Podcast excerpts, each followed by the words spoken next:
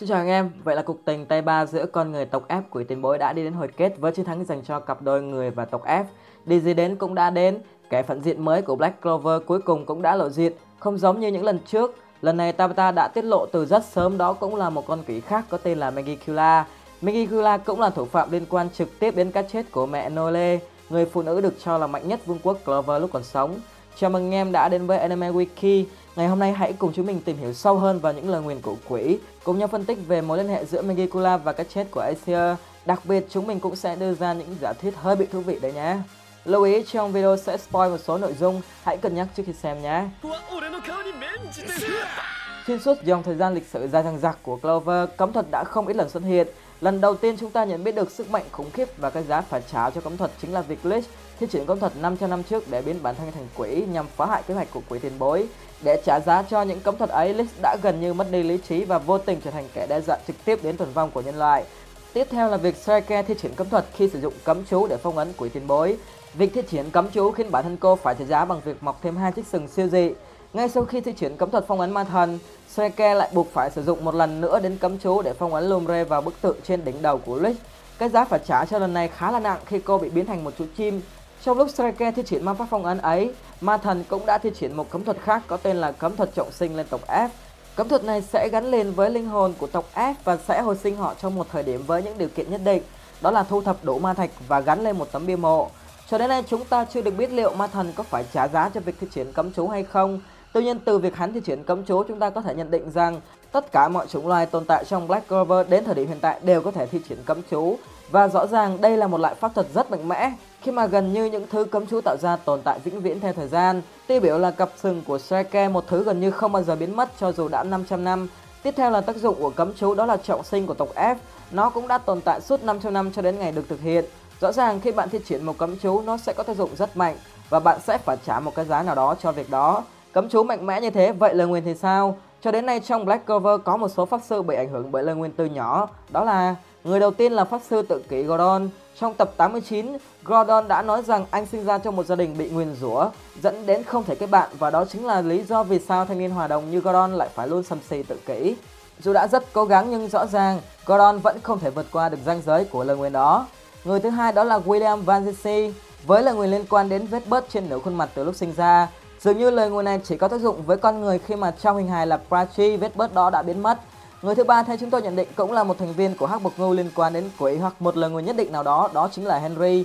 Từ lần đầu xuất hiện, Henry đã nói rằng cậu có thể hút ma lực của những người xung quanh và vận dụng chúng cùng với ma pháp của bản thân.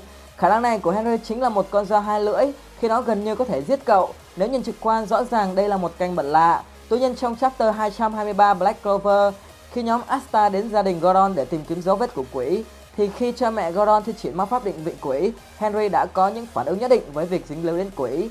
Người thứ ba và cũng là người gần đây chúng ta biết được có dính dáng đến những lời nguyền của quỷ đó là Noelle với cái chết của mẹ mình là Acer Silva. Chúng tôi sẽ phân tích kỹ hơn về câu chuyện của Noelle trong phần cuối của video nhé anh em. Người thứ tư được biết đến cũng dính dáng đến lời nguyền đó là đội trưởng Lam Hồng Đoàn Charlotte Rosley.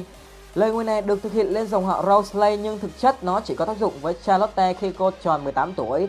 Và trong lần đối đầu với Charlotte trọng sinh, Iomi đã nói rằng việc bị nguyền rủa cũng ảnh hưởng đến ma pháp của Charlotte khi những bông hồng cô sử dụng chỉ đạt đến trạng thái nụ hồng mà không thể nở rộ ra. Như vậy rõ ràng chúng ta có căn cứ để khẳng định rằng lời nguyền không những mang một tác dụng khủng khiếp cho một thế hệ, một dòng tộc mà nó còn ảnh hưởng đến ma lực của người đó. Đây có phải là nút thắt liên quan đến việc Asta không có ma pháp không? Rất có thể và không nào. Trong bữa ăn tâm sự kín với Yami ở chap 221, Charlotte đã nói rằng lời nguyền gia đình cô gánh chịu đến từ một kẻ sử dụng ma pháp nguyền rủa có thù án với gia đình cô và đất nước này không thể gột rửa được. Năm nay Charlotte đã 27 tuổi và có nghĩa là kẻ ra lời nguyền đã biết về sự ra đời của Charlotte 27 năm về trước và rất có thể hắn còn sống nhưng hiện không sinh sống ở Clover. Như chúng ta được biết, thế giới Black Clover chủ yếu xoay quanh bốn vương quốc là Clover, Diamond, Hurt và Space. Julius từng nói rằng ba vương quốc láng giềng đều rất mạnh mẽ và phát triển theo những hướng đi khác nhau. Theo đó, Diamond phát triển quân sự dựa trên khoa học và vận dụng ma thạch vào việc đó. Hurt được xem như vương quốc trung lập đã thấm nhuần mana tự nhiên và Space tồn tại trong vùng đất băng giá với sự tôn thờ ma pháp hắc ám. Rõ ràng trong bốn vương quốc trên thì Space chính là vương quốc có tỷ lệ dính dáng đến lời nguyền của gia tộc Rosé lớn nhất. Rất có thể người đã nguyền rủa họ hiện đang sinh sống ở đây. Trong cuộc nói chuyện với Cross của mình, dù ngượng ngùng nhưng Charlotte không quên nhắc đến sự tồn tại của thế giới khác Cô nghĩ rằng lời nguyền của gia tộc cô có cảm nhận rất giống một loại cấm thuật từ thế giới khác. Điều này có nghĩa là thế nào? Quay trở lại với chap 212 trước đó chúng tôi đã phân tích. Trong mộng giới của mình, Dorothy đã nói rằng có một bộ phận pháp sư đã giao kèo với ác quỷ để được phép sử dụng sức mạnh từ chúng. Tuy nhiên theo một cách nào đó, những pháp sư ấy đã lạm dụng sức mạnh ấy, khiến con đường ác quỷ đến thế giới loài người dễ dàng hơn. Dorothy còn nói rằng nếu con người không làm bất cứ thứ gì sai trái thì chắc chắn giờ đây việc quỷ xuất hiện trong thế giới này là điều hoàn toàn không thể. Những lời nói của Dorothy chính là bật mí của Tabata khi ông ngầm khẳng định chính con người phải chịu trách nhiệm cho việc làm của họ và lời nguyền lên con người là điều phải xảy ra. Chúng ta sẽ không đi sâu vào việc ai đã ký kết giao kèo và mang quỷ đến thế giới là người. Tuy nhiên rõ ràng nó có liên quan đến Space, một ma quốc hắc ám. Quay trở lại một chút về cuộc nói chuyện với Crush, quý cô Hoa Hồng từng nói rằng cấm thuật can thiệp mạnh mẽ vào bản chất thế giới và bản chất của sự sống. Nếu cô tròn 18 tuổi lời nguyền đó sẽ khiến cô thay đổi bản chất ma pháp, biến đổi linh hồn và hình dạng của cô. Vậy điều này có nghĩa là gì? Nó có liên quan đến cái chết của mẹ Nole không? Như chúng tôi đã nhắc đến trước đó, Nole cũng là người có dính dáng đến lời nguyền của quỷ.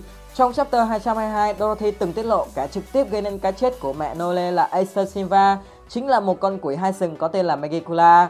Dorothy cũng nói rằng Noelle tuyệt đối không được nhắc đến cái tên Megicula trong bất cứ hoàn cảnh nào vì đó chính là yếu tố để kích hoạt lời nguyền.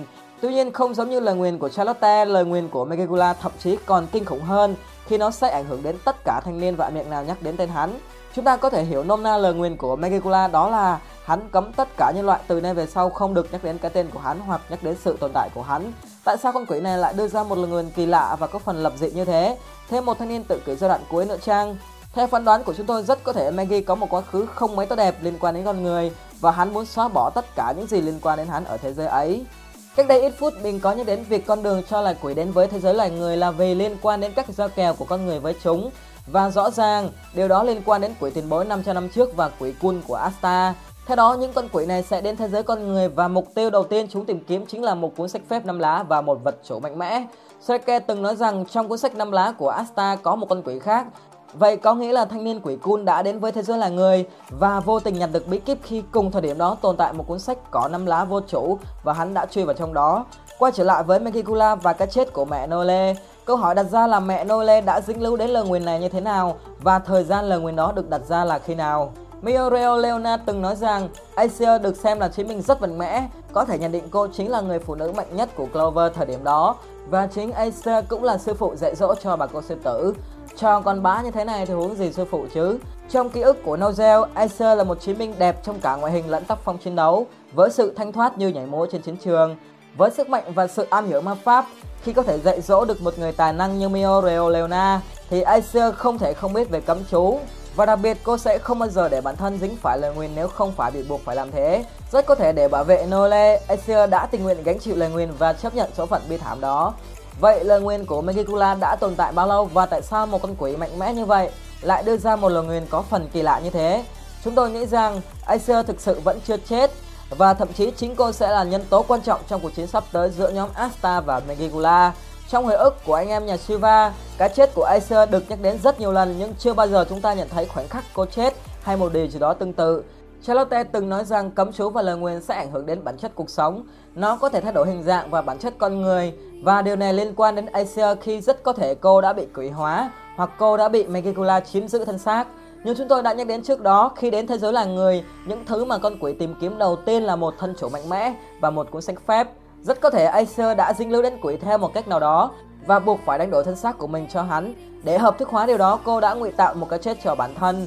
Vậy tại sao Megicula lại đưa ra lời nguyền có phần kỳ lạ như thế? Đầu tiên, chúng ta chưa chắc chắn được lời nguyền trên của Megicula là có thật, bởi chưa hề có bất cứ bằng chứng nào cụ thể để chứng minh điều đó. Khi mà rất có thể đây chỉ là một bức màn do gia tộc Shiva dựng lên. Việc Aesir liên quan đến quỷ sẽ ảnh hưởng rất lớn đến vị trí của dòng tộc này trong Clover, một vương quốc phân biệt xã hội nặng nề và có thành kiến sâu đậm với quỷ. Có thể ít nhiều gia tộc Shiva sẽ biết rõ về cái chết của Aesir nhưng với tư cách là một hoàng tộc tự tôn, họ buộc phải che giấu điều đó và truyền tai nhau lời nguyền của Megicula như một lời nói dối với nhân loại nhằm để không một ai nhắc về Aesir và Megicula. Bên cạnh đó, đây cũng có thể là một ước nguyện cuối cùng để ra đi trong thanh thản của Aesir với Megicula khi cô không muốn bất cứ ai nhắc về mối liên hệ giữa bản thân với ác quỷ. Nếu điều này là sự thật thì chắc chắn kẻ phản diện lắm sừng tiếp theo của Black Clover sẽ cực kỳ khó chơi đấy anh em. Vậy nếu Megicula mạnh mẽ đến thế thì ai sẽ là nhân tố chủ lực để tiêu diệt được sinh vật này? Chắc chắn người đầu tiên anh em nghĩ đến là Asta rồi phải không nào? Với kháng ma pháp và sức mạnh châu bò, chắc chắn Asta sẽ là một mấu chốt trong trận chiến với Megicula. Tuy nhiên chúng tôi cũng nghĩ rằng Yami sẽ có một sự ảnh hưởng nhất định đến thanh niên hai sừng này đấy. Quay trở lại một chút với lời nguyền của Charlotte, cô đã từng nói rằng cách duy nhất để hóa giải lời nguyền của cô chính là được một người đàn ông mà mình yêu thật lòng giải cứu. Tuy nhiên đây có thể chỉ là sự suy đoán của đội trưởng hoa hồng này mà thôi. Bởi thực sự bản chất ma pháp của Yami là một cái gì đó rất khác. Hiểu nôm na là ám ma pháp của Charodan có thể gây tổn thương cho quỷ và phá giải những lời nguyền nhất định của chúng. Khi lời nguyền của Charlotte bùng phát, Yami đã dùng ám ma pháp của mình can thiệp và sau đó cứu được cô nàng. Trong trận chiến với quỷ tiền bối, chính Yami là người ra đòn quyết định để giành giải chàng trai vàng trong làng KS. Điều này được xem là vô cùng vô cùng đặc biệt khi mà những ma pháp khác không thể đả thương được quỷ tiền bối, nhưng ám ma pháp thì có thể. Tại sao ám ma pháp lại có thể làm được những điều đó? Yami có thể là một thanh niên isekai từ thế giới của quỷ ư? Hãy chờ đợi trong những video sau nhé anh em. Vừa rồi là tất tần tật những thứ mà chúng ta được biết về Megicula và cái chết của Asia. Video của chúng tôi xin được kết thúc tại đây. Cảm ơn anh em đã lắng nghe. Đừng quên đăng ký để đón xem những video mới nhất của Anime Wiki nhé. Xin chào và hẹn gặp lại.